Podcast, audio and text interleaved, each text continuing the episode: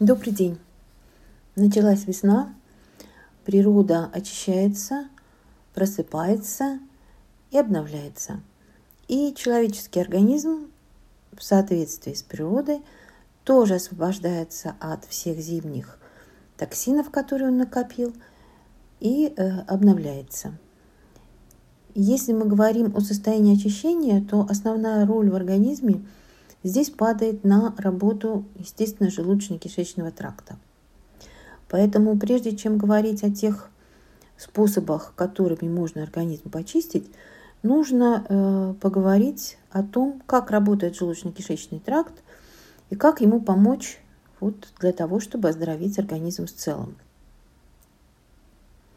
Начнем мы э, разговор о э, работе желудка – но процесс пищеварения начинается не в желудке и даже не в ротовой полости. Процесс пищеварения начинается даже не тогда, когда мы смотрим на еду или э, вкушаем ее ароматы. Процесс пищеварения начинается уже с мыслей о еде, потому что это дает запуск э, активности работы различных э, да, пищеварительных соков, ферментов и всего остального – это очень важно понимать, потому что резервы есть определенные у организма тоже, и в том числе на выработку ферментов. И если мы все время этот процесс запускаем, то он может просто истощаться. А следующий момент связан с тем, что вот все, что, о чем я буду говорить, это будет касаться не только работы желудка и желудочно-кишечного тракта, но в целом работы организма, нужно принять две такие аксиомы. Просто их э, запомнить и э, использовать их, когда вы занимаетесь своим оздоровлением. Первое – это то, что человеческий организм очень мудрая система, и все, что в нем происходит, независимо от того, что нам кажется, оно имеет свою логику. То есть нам э, может казаться, что Э, организм э, и различные органы и системы работают как-то там да, самостоятельно. На самом деле все взаимосвязано, все зависит одно от другого. И действительно в организме все процессы, они, они логичны. Э, второй постулат – это то, что, опять же, что бы ни происходило в организме, даже включая какие-то патологические состояния и заболевания, это тоже, во-первых, все имеет свою логику – и в организме действует принцип «жертвуем малым за счет большого». То есть какие бы процессы в организме не происходили, он будет пытаться скорректировать свою работу таким образом, чтобы организм в целом мог выжить. Э, какое-то заболевание мы вообще как-то к организму относимся очень небрежно, э, считая, э, что какая-то какая проблема органов и систем, это вот просто этот орган или система, да, вот сошли с ума и э, вот вышли в какой-то режим совершенно нездорового функционирования. Это не так. То есть все имеет свою причину. И если организм или орган, э, система органов вышла из нормального э, жизни, жизни функционирования, перешла в состояние патологии или болезни – то для этого есть своя причина. Если мы не понимаем логики работы организма, если мы э, не понимаем вот эту первичную причину и э, лечим отдельно орган, или э, еще хуже убираем просто симптом, то мы часто просто перекрываем тот канал, через который организм пытается что-то скомпенсировать. И если мы этот канал перекрыли, то не факт, что организм попытается, опять же, выйти на какую-то компенсацию другим путем, и не факт, что этот путь будет намного лучше и легче переноситься в целом организм, чем то, что мы сделали.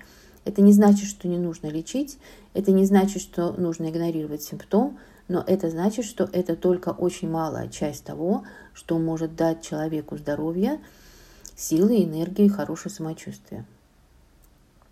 И вот теперь э, в контексте всего этого мы с вами поговорим более подробно о работе желудка.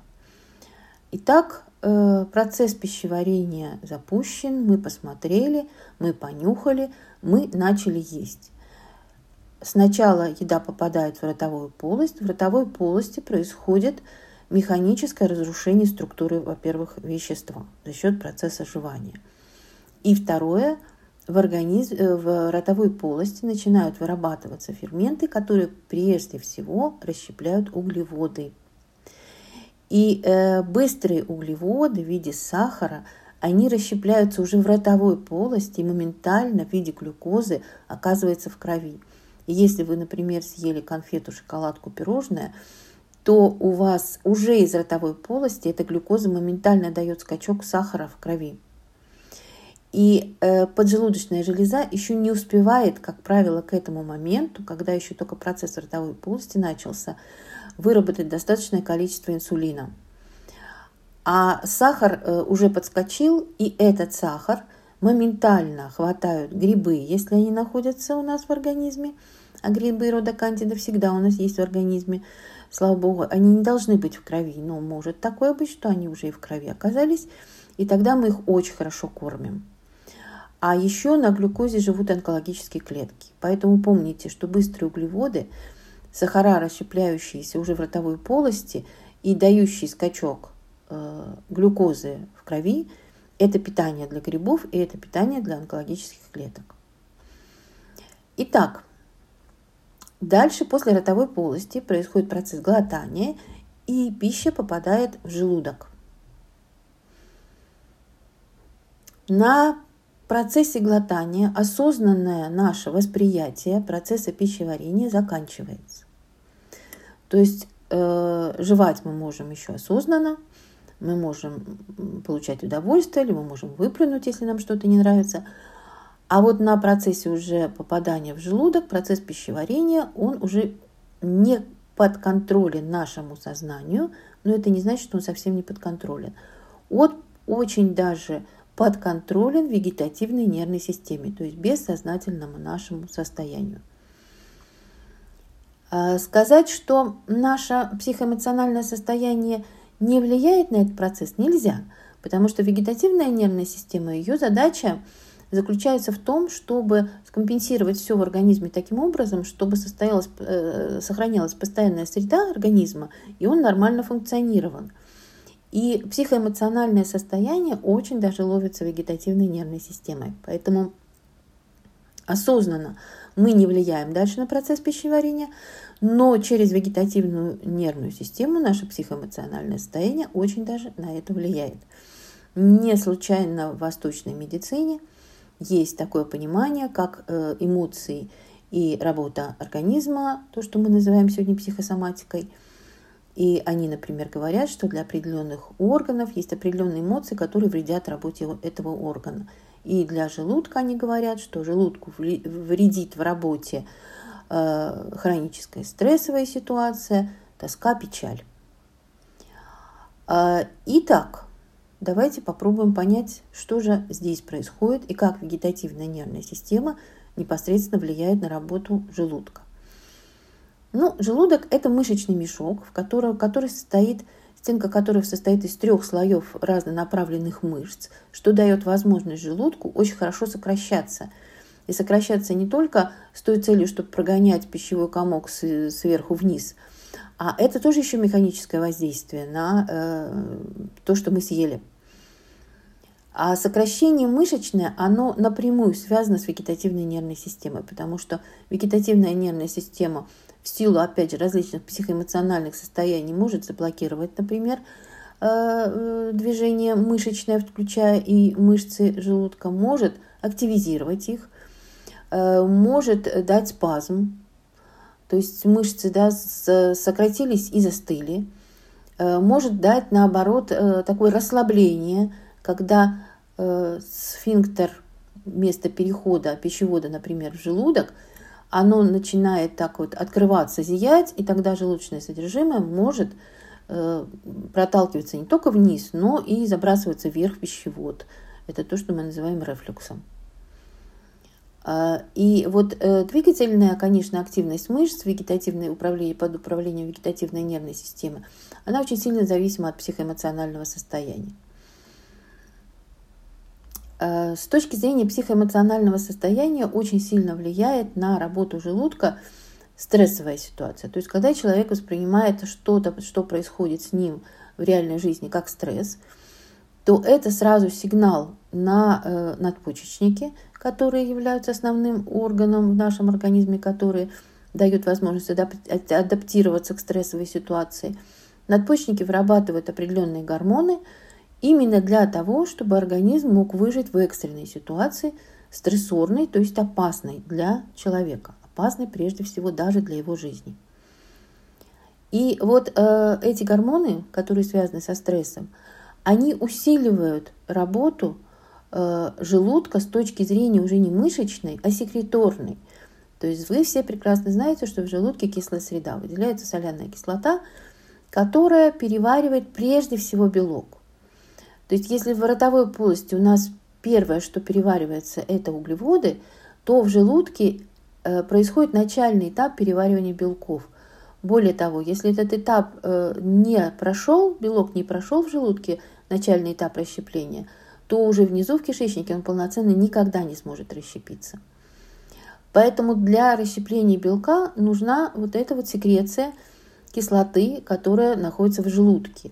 Для того, чтобы эта кислота не повреждала собственный мышечный слой желудка и не переваривала бы его, э, слизистая, она покрыта толким, тол, толстым слоем слизи, она очень хорошо защищена. Если по каким-то причинам эта слизистая повреждается, то тогда э, соляная кислота начинает переваривать собственный белок, то есть возникает язва. Это, это переваривание собственного белка э, в мышцах желудка. Итак, на фоне стресса у нас происходит усиление секреторной активности желудка, то есть кислот, кислоты становится больше. И вот исходя из того, что мы говорили, что в организме все логично, давайте попытаемся понять, а почему же это происходит. Потому что логика – это не знание сложных биохимических процессов. Логика – это просто понимание сути.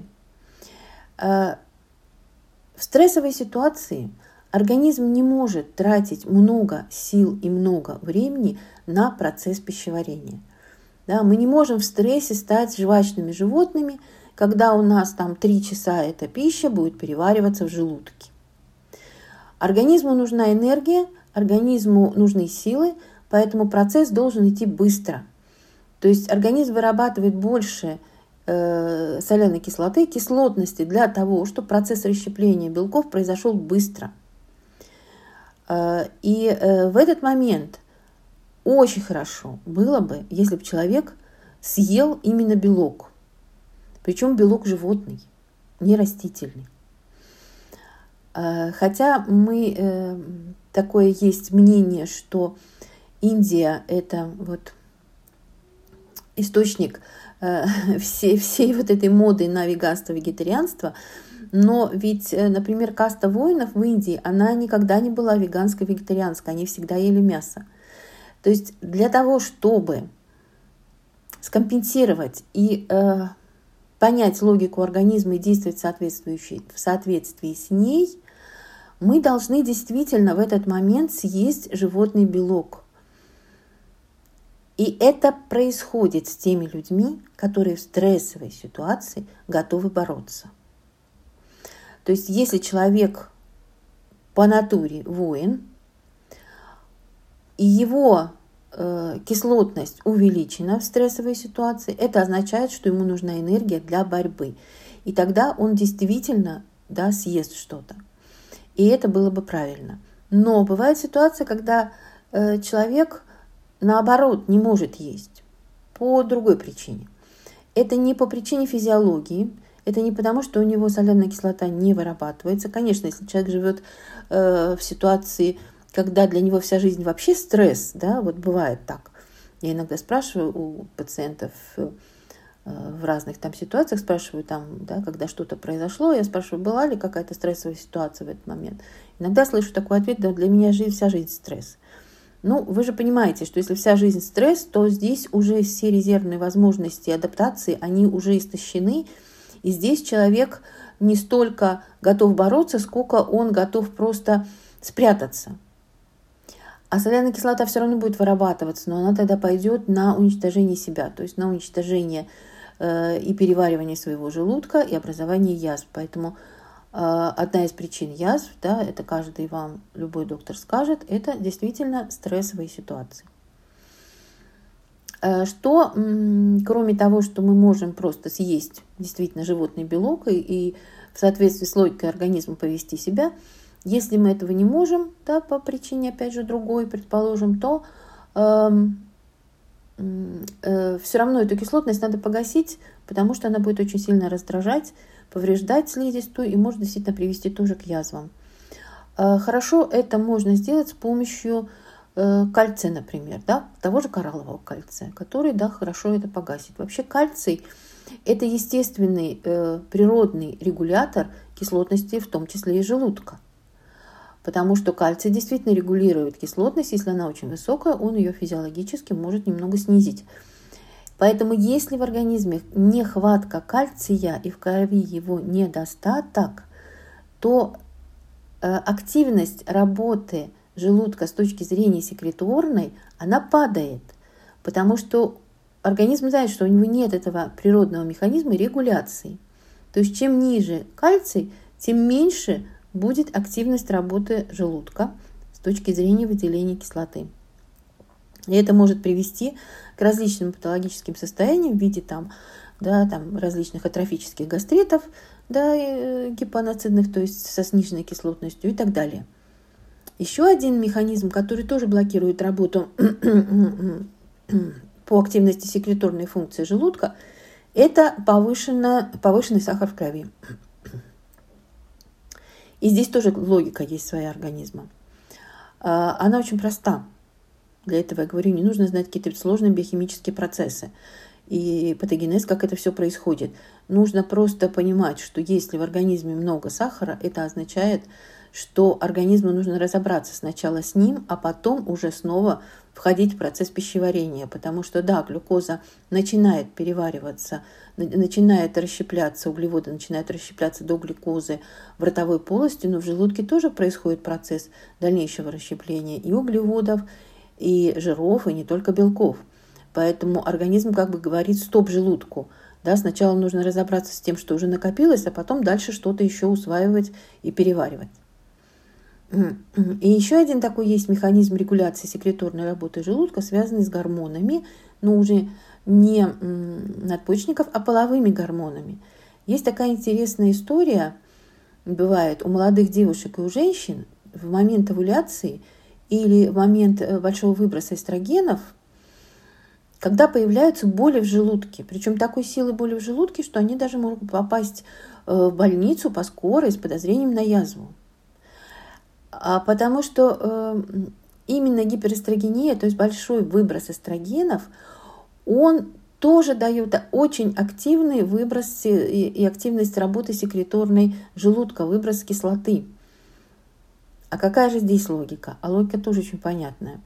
Потому что эстрогены, и тем более овуляция, связаны с тем, что созрела хорошая яйцеклетка, а яйцеклетка зреет в женском организме только для одной цели – для того, чтобы оплодотвориться и э, да, наступила беременность и развитие ребенка. А для того, чтобы ребенок развивался, ему нужны питательные вещества в организме в достаточном количестве, прежде всего аминокислоты и белки. Поэтому организм таким образом через гормоны дает сигнал желудку, давай активно переваривай, нам нужен, нужен запас аминокислот, произошла овуляция – и э, нам нужно накопить белок для того, чтобы дальше, в случае уже оплодотворения, наступило развитие полноценного ребенка. Вот несколько э, моментов, которые я вам сказала, как влияет вегетативная нервная система, потому что все это влияет через нее на самом деле, на секреторную работу желудка. Есть еще второй э, блок вопросов, связанный с так называемым хеликобактером, то есть микроорганизмом, который живет, может жить в желудке в такой да, негативной кислой среде. Открыт он был еще в начале XIX века, но как-то все было с ним тихо и спокойно. А вот в середине где-то прошлого века просто бум этого хеликобактера начался. Все начали на него списывать. Все проблемы желудка, и все гастриты, и вплоть до онкологии. И во всем этом виноват был хеликобактер. Потом выяснилось, что у 80 примерно процентов носителей хеликобактера никаких патологических изменений в желудке при этом не происходит. Тогда интерес к нему несколько пропал, и, как вы понимаете, истина всегда находится посередине. То есть мы не можем сказать, что хеликобактер – это единственное зло, которое э, нарушает работу желудка. Точно так же мы не можем сказать, что он абсолютно да, никак не влияет. Э, человеческий организм – это синтез, э, соединение, совокупность клеток организма и микроорганизмов различных. Причем количество микроорганизмов, как известно, у нас больше, чем количество клеток. И микроорганизмы есть нам содружественные, полезные, есть заведомо вредные, есть нейтральные – и нейтральные при определенной ситуации, например, или те, которые находятся в незначительном количестве, у них такая есть своя функция, но очень такая неактивная, они при определенных ситуациях могут стать значительно более активными и даже перейти в разряд вредоносных. Э, связано это с несколькими факторами. Прежде всего, это среда, в которой они обитают. Любой микроорганизм, так же, как и макроорганизм, так же, как и человек. Он будет активно жить и размножаться там, где ему комфортно. Если среда, в которой живет этот микроорганизм, она ему некомфортна, то ему там будет сложно жить, и активно он там развиваться не будет. Если она становится комфортной для него, как, например, для хеликобактера в желудке, когда у нас происходит, например, процесс нормальной ферментации, когда у нас повреждается слизистая, когда у нас там процессы Э, пищеварение в желудке, э, вместо того, чтобы просто идти расщепление, начинаются там бродильные процессы, гнилостные процессы. Все это дает возможность хеликобактеру активно начать развиваться. А если он активно начинает развиваться и становится уже вредоносным, а не просто там присутствующим, то должна включаться э, следующая да, система, иммунная система. Потому что иммунная система ставит все на место – Э, и иммунная система, прежде всего, через э, э, элементы воспаления пытается избавиться от этого агрессивного микроорганизма. И тогда начинаются различного рода гастриты. То есть не сам микроорганизм, а то, что ему как бы да, благоприятно.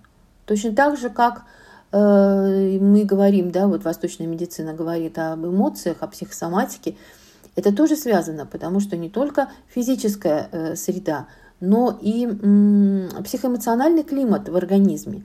То есть та волна, на которой энергетически живет организм, она тоже может как благоприятствовать размножению тех или иных микроорганизмов, так и блокировать их.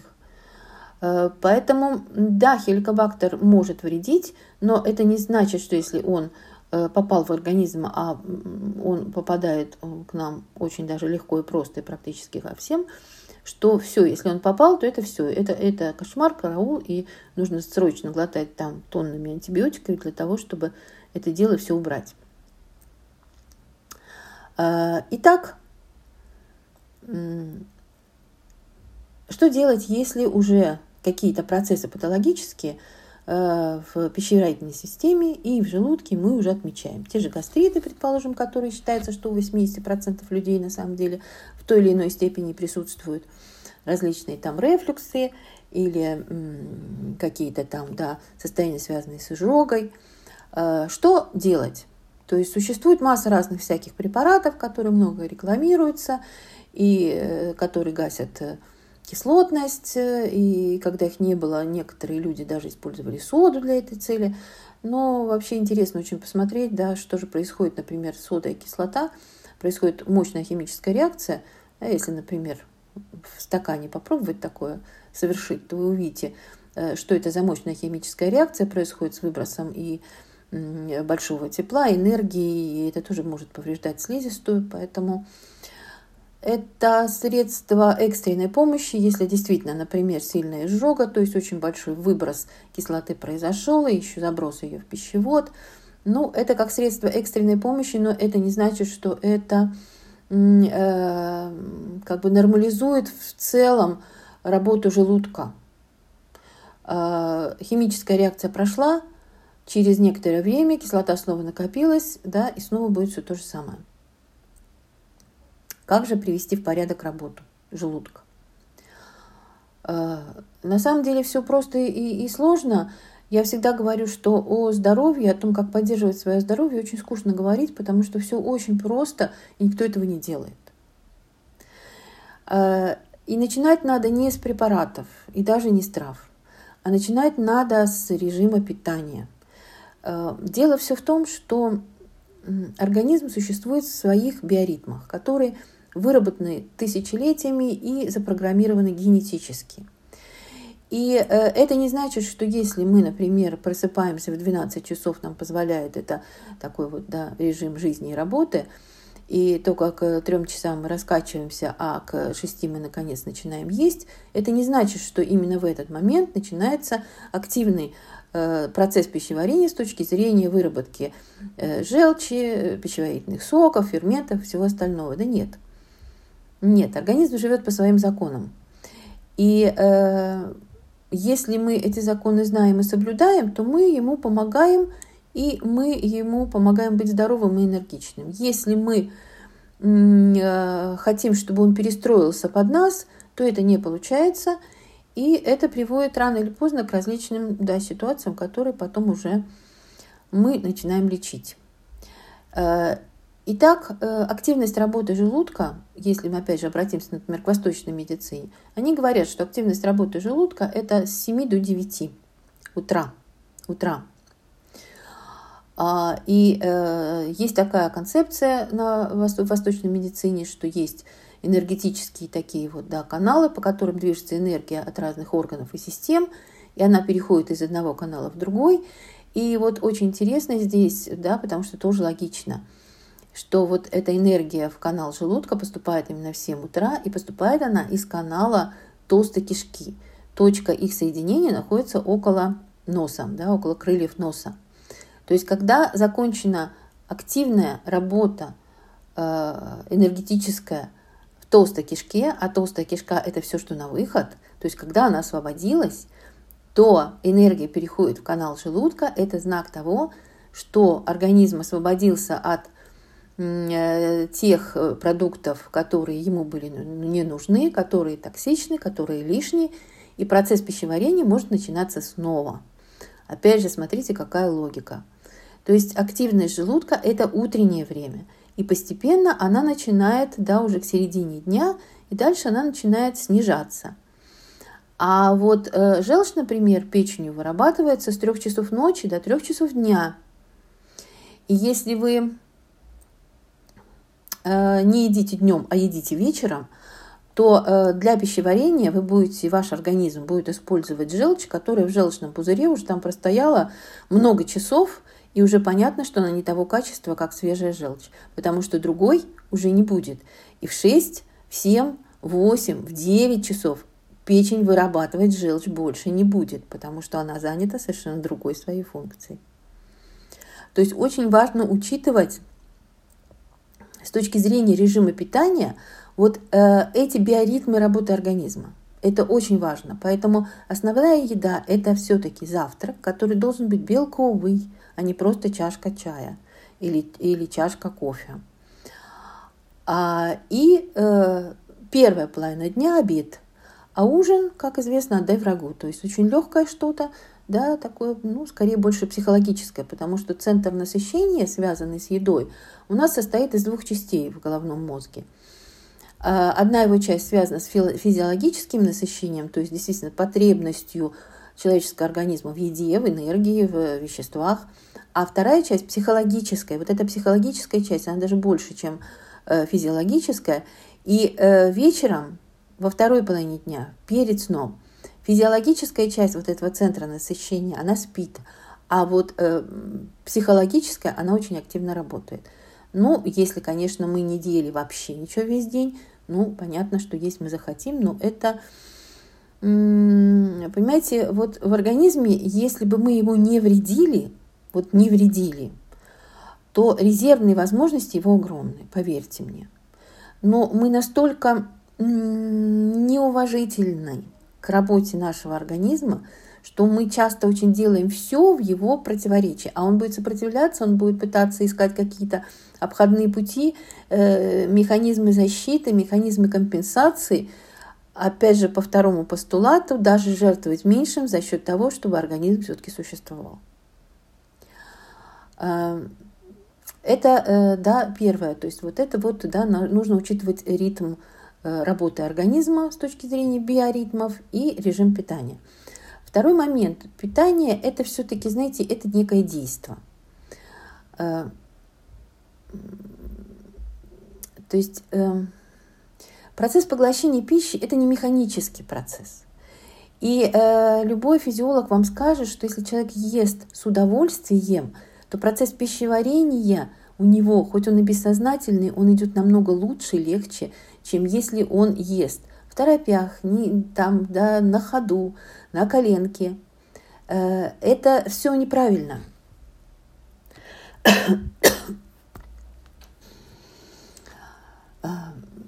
На Руси э, был такой вот, да, такое правило, что когда выбирали работника – извините, долго говорю, когда выбирали работника, э, то ему предлагали поесть. И в зависимости от того, как он ел, его брали на работу или не брали на работу.